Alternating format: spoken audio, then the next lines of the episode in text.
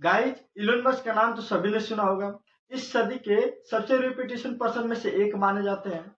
Elon Musk के बारे में एक इंटरेस्टिंग फैक्ट बताता हूँ। इलोन मस्क के बच्चे जिस स्कूल में पढ़ते थे, उस स्कूल का रेक्टिफिकेशन सिस्टम उनको बिल्कुल पसंद नहीं था।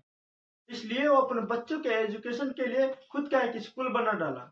जिस स्कूल का नाम एड अस्त्र एक लैटिन वर्ड है, जिसका अर्थ है टू द स्टार मज़े की बात तो यह है कि उस स्कूल में चौदह, यानी कि फोर्टीन बच्चे ही इनरोल्ड है।